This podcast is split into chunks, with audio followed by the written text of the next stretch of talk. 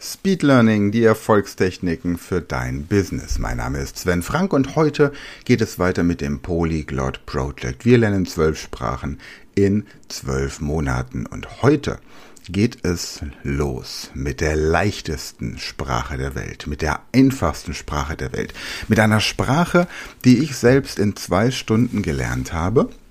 Okay, ich hatte ein bisschen Vorkenntnisse in Latein und Spanisch, von daher war es für mich nicht ganz so schwer. Aber auch du kannst diese Sprache innerhalb von, sagen wir mal realistisch, drei Tagen lernen. Und zwar komplett alleine, ohne irgendwelche Hilfe. Das Einzige, was du brauchst, ist ein Lehrbuch, welches, das verlinke ich dir in den Show Notes, also in der Podcast-Beschreibung. Und werde es dir auch hier gleich sagen. Noch vorher ein bisschen was zu Interlingua. Interlingua ist eine internationale Sprache, die entstanden ist, weil man sich überlegt hat, wie man eine Sprache entwickeln kann. Das war in den 50er Jahren, 50er, 60er Jahren. Gab es ein Team von Sprachwissenschaftlern, die sich mit den sogenannten Hilfssprachen oder Plansprachen beschäftigt haben, wie zum Beispiel Esperanto, Ido, Volapük, und das sind ja alles Sprachen, die künstlich erschaffen wurden und die man auch nur versteht, wenn man sie gelernt hat. So ähnlich wie Klingonisch oder Elbisch oder ja, vielleicht auch Plattdeutsch. Auf jeden Fall. Die, wobei Plattdeutsch an dieser Stelle gesagt, für alle Plattdeutschen keine Kunstsprache ist, sondern eine der schönsten Sprachen der Welt. Also, man hat sich überlegt, Esperanto, Ido, Volapük, wir brauchen keine verschiedenen Hilfssprachen. Es reicht doch, wenn man die irgendwie miteinander so verbindet, dass man eine internationale Sprache hat. Die Idee war einfach, dass man dieses Kommunikationsproblem, das es natürlich nach dem Zweiten Weltkrieg auf der ganzen Welt noch gab, löst. Denn man wollte so etwas wie den Zweiten Weltkrieg vermeiden, indem man Kommunikation unter den Nationen einfacher macht, damit Missverständnisse vermieden werden und damit man sich einfach besser versteht auf der ganzen Welt. So, und die Sprachwissenschaftler haben sich viel Mühe gegeben und haben aber festgestellt, dass man Esperanto, Ido und Volapük nicht unter einen Hut bringen konnte, weil die Strukturen und diese Kunstelemente dieser Sprachen einfach zu unterschiedlich waren. Und deswegen haben sie einen anderen Weg eingeschlagen, und zwar haben sie festgestellt, dass es zumindest in Europa bei den ganzen europäischen Sprachen aufgrund der griechischen und römischen Kultureinflüsse und Spracheinflüsse einen gemeinsamen internationalen Wortschatz gibt. Also ein Wortschatz, der von diesen europäischen Sprachen verstanden wird, von den germanischen Sprachen, von den slawischen Sprachen und von den romanischen Sprachen. Und wenn du regelmäßig diesen Podcast hörst und auch schon andere Sprachen hier mal erlebt hast, dann weißt du, dass ich immer wieder darauf hinweise, dass du doch bitte beim Lernen der englischen, französischen, spanischen, russischen und so weiter Sprache mal guckst, welche Vokabeln ähnlich oder gleich dem Deutschen sind. Und genau das ist das internationale Vokabular. Und damals hat sich eben diese Gruppe von schlauen Sprachwissenschaftlern um den deutschen Alexander Gode von Esch herumgebildet und die haben die internationale Sprache Interlingua entwickelt aus dem internationalen Wortschatz heraus.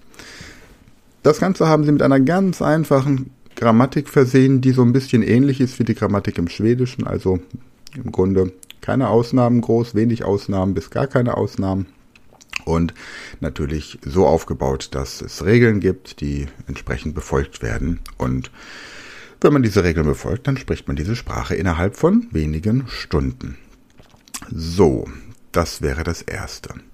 Und aus diesen internationalen Wörtern ähm, hat man eine Sammlung erstellt, in der man geguckt hat, welche Wörter sind in den Sprachen Deutsch, Englisch, Französisch, Spanisch, Italienisch, Portugiesisch und Russisch identisch oder ähnlich?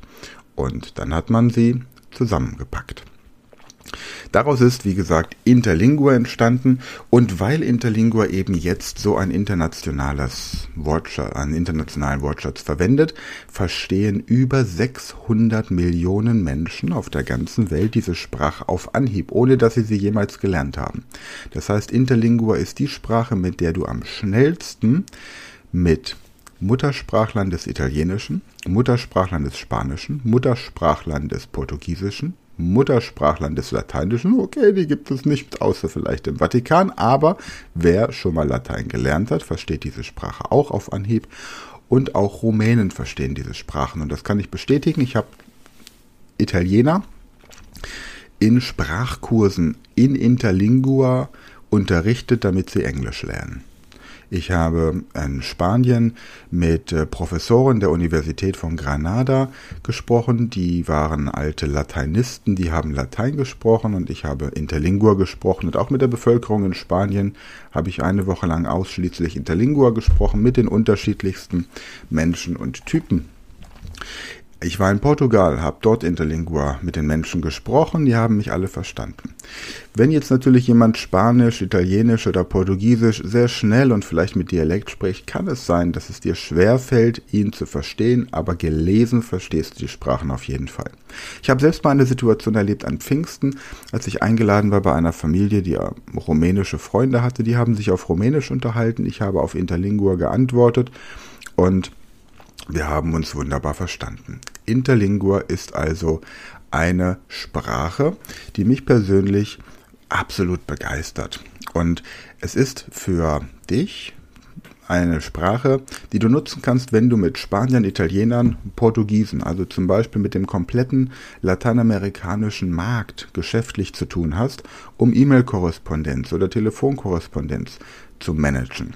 Wenn du gerne durch die Welt reist und überlegst, lerne ich jetzt ein schlechtes Spanisch, Italienisch oder Portugiesisch oder ein sehr gutes Interlingua, ist im Grunde Interlingua immer die bessere Wahl, weil du auf Augenhöhe kommunizierst.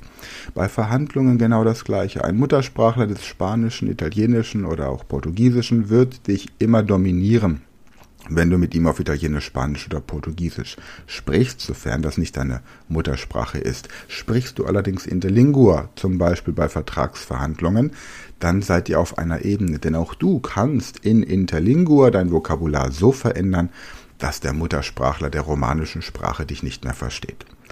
Deutsche, Engländer und Franzosen und auch ähm, Sprecher slawischer Sprachen oder eben auch der anderen germanischen Sprachen wie Norwegisch, Dänisch, Schwedisch und Niederländisch sprechen diese Sprache äh, oder verstehen diese Sprache zu 50 bis 70 Prozent, je nach Bildungsstand. Je gebildeter, also je akademischer jemand ausgebildet ist, desto mehr versteht er davon tatsächlich. Okay, Jetzt habe ich viel über diese Sprache erzählt, über den Nutzen. Gleichzeitig hilft dir Interlingua natürlich auch, ein Verständnis für äh, die Grammatik zu bekommen und es hilft dir, wenn du tatsächlich Italienisch, Spanisch oder Portugiesisch lernen möchtest, das schneller und effektiver zu tun. Es verbessert zudem dein Deutsch, weil das internationale Vokabular natürlich auch eleganter klingt, wenn du es anwendest. Und diese Sprache, wie du merkst, hat mich so begeistert, dass ich vor einigen Jahren auch der Welt Interlingua beigetreten bin und ähm, mich da so engagiert habe, dass ich auch einige Jahre Generalsekretär und dann später auch Präsident der Welt Interlingua Union war. Ich habe schon Geschäftsleute ausgebildet, die gesagt haben, wir brauchen für den internationalen Markt noch eine weitere Sprache neben Englisch, weil es einfach auch viele Italiener zum Beispiel gibt, die kein Englisch verstehen. Und deswegen eben Interlingua. Ja, ich habe hier ein Buch vor mir. Dieses Buch heißt Interlingua Instrumento Moderne de Comunicación International und daran hörst du schon, wie diese Sprache klingt. Sie klingt im Grunde wie Deutsch, nur dass man ein oder zwei Buchstaben ein bisschen anders ausspricht. Und was ich festgestellt habe bei den Interlingua Weltkonferenzen, da kommen Leute aus Hongkong, Schweden, Ungarn, Spanien, Portugal, England, Holland, Deutschland zusammen und unterhalten sich in Interlingua über Themen, die die Welt bewegen. Und der Akzent ist vom Unterschied geringer als der zwischen eines Kölners und eines Bayern. Das heißt, zwei Muttersprachler des Deutschen unterhalten sich unterschiedlicher als zwei Sprecher des, der internationalen Sprache Interlingua, die von zwei völlig unterschiedlichen Seiten der Welt anreisen. Auf jeden Fall eine Bereicherung auch, eine kulturelle Bereicherung in diese Welt der Welt Interlingua Union einzutauchen und deswegen jetzt hier mein Appell. Wenn du diese Sprache lernen möchtest, heute geht es um darum, die Sprache kennenzulernen. Wir brauchen keine vier Podcast-Folgen. Es werden zwei Podcast-Folgen reichen, um diese Sprache zu lernen. Vermutlich reicht sogar eine, aber ich möchte dir auch die Möglichkeit geben, hinterher zu behaupten, dass du es nicht in einer Podcast-Folge geschafft hast und deswegen noch eine zweite brauchst.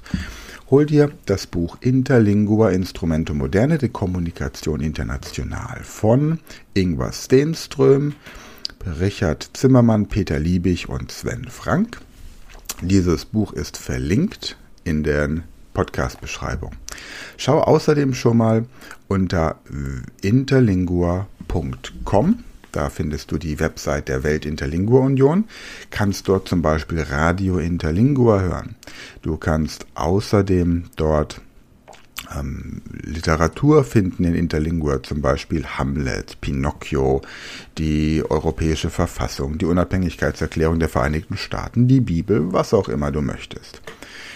Schau dir das einfach mal an und außerdem empfehle ich dir auf der Website interlingua.com das internationale Magazin, die Zeitschrift Panorama in Interlingua zu abonnieren. Kostet nicht besonders viel, ich glaube, das ist 15 Euro für ein Jahresabo. Und da hast du dann jede, ähm, jeden dritten Monat, also einmal im Quartal, bekommst du eine Printversion, die würde ich mir holen. Ich würde mir nicht die digitale Version holen, sondern die Printversion dann kannst du damit noch ein bisschen besser arbeiten und findest dort Nachrichten aus aller Welt, hauptsächlich positive Nachrichten in Interlingua. So, das wär's für jetzt. Nächste Woche geht es dann los. Da werde ich dir erklären, wie du Interlingua lernst. Und zwar vermutlich innerhalb von, sind wir realistisch, 15 Minuten.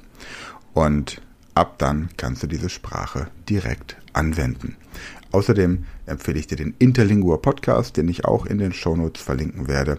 Da hast du dann tatsächlich Kapitel für Kapitel den Interlingua-Kurs durchgearbeitet.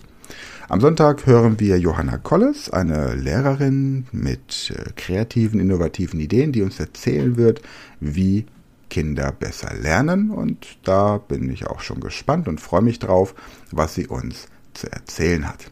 Also sei dabei, freue mich fürs Abonnieren, freue mich fürs Weiterempfehlen, fürs Teilen, für positive Bewertungen und natürlich auch für Inspirationen. Danke und bis Sonntag.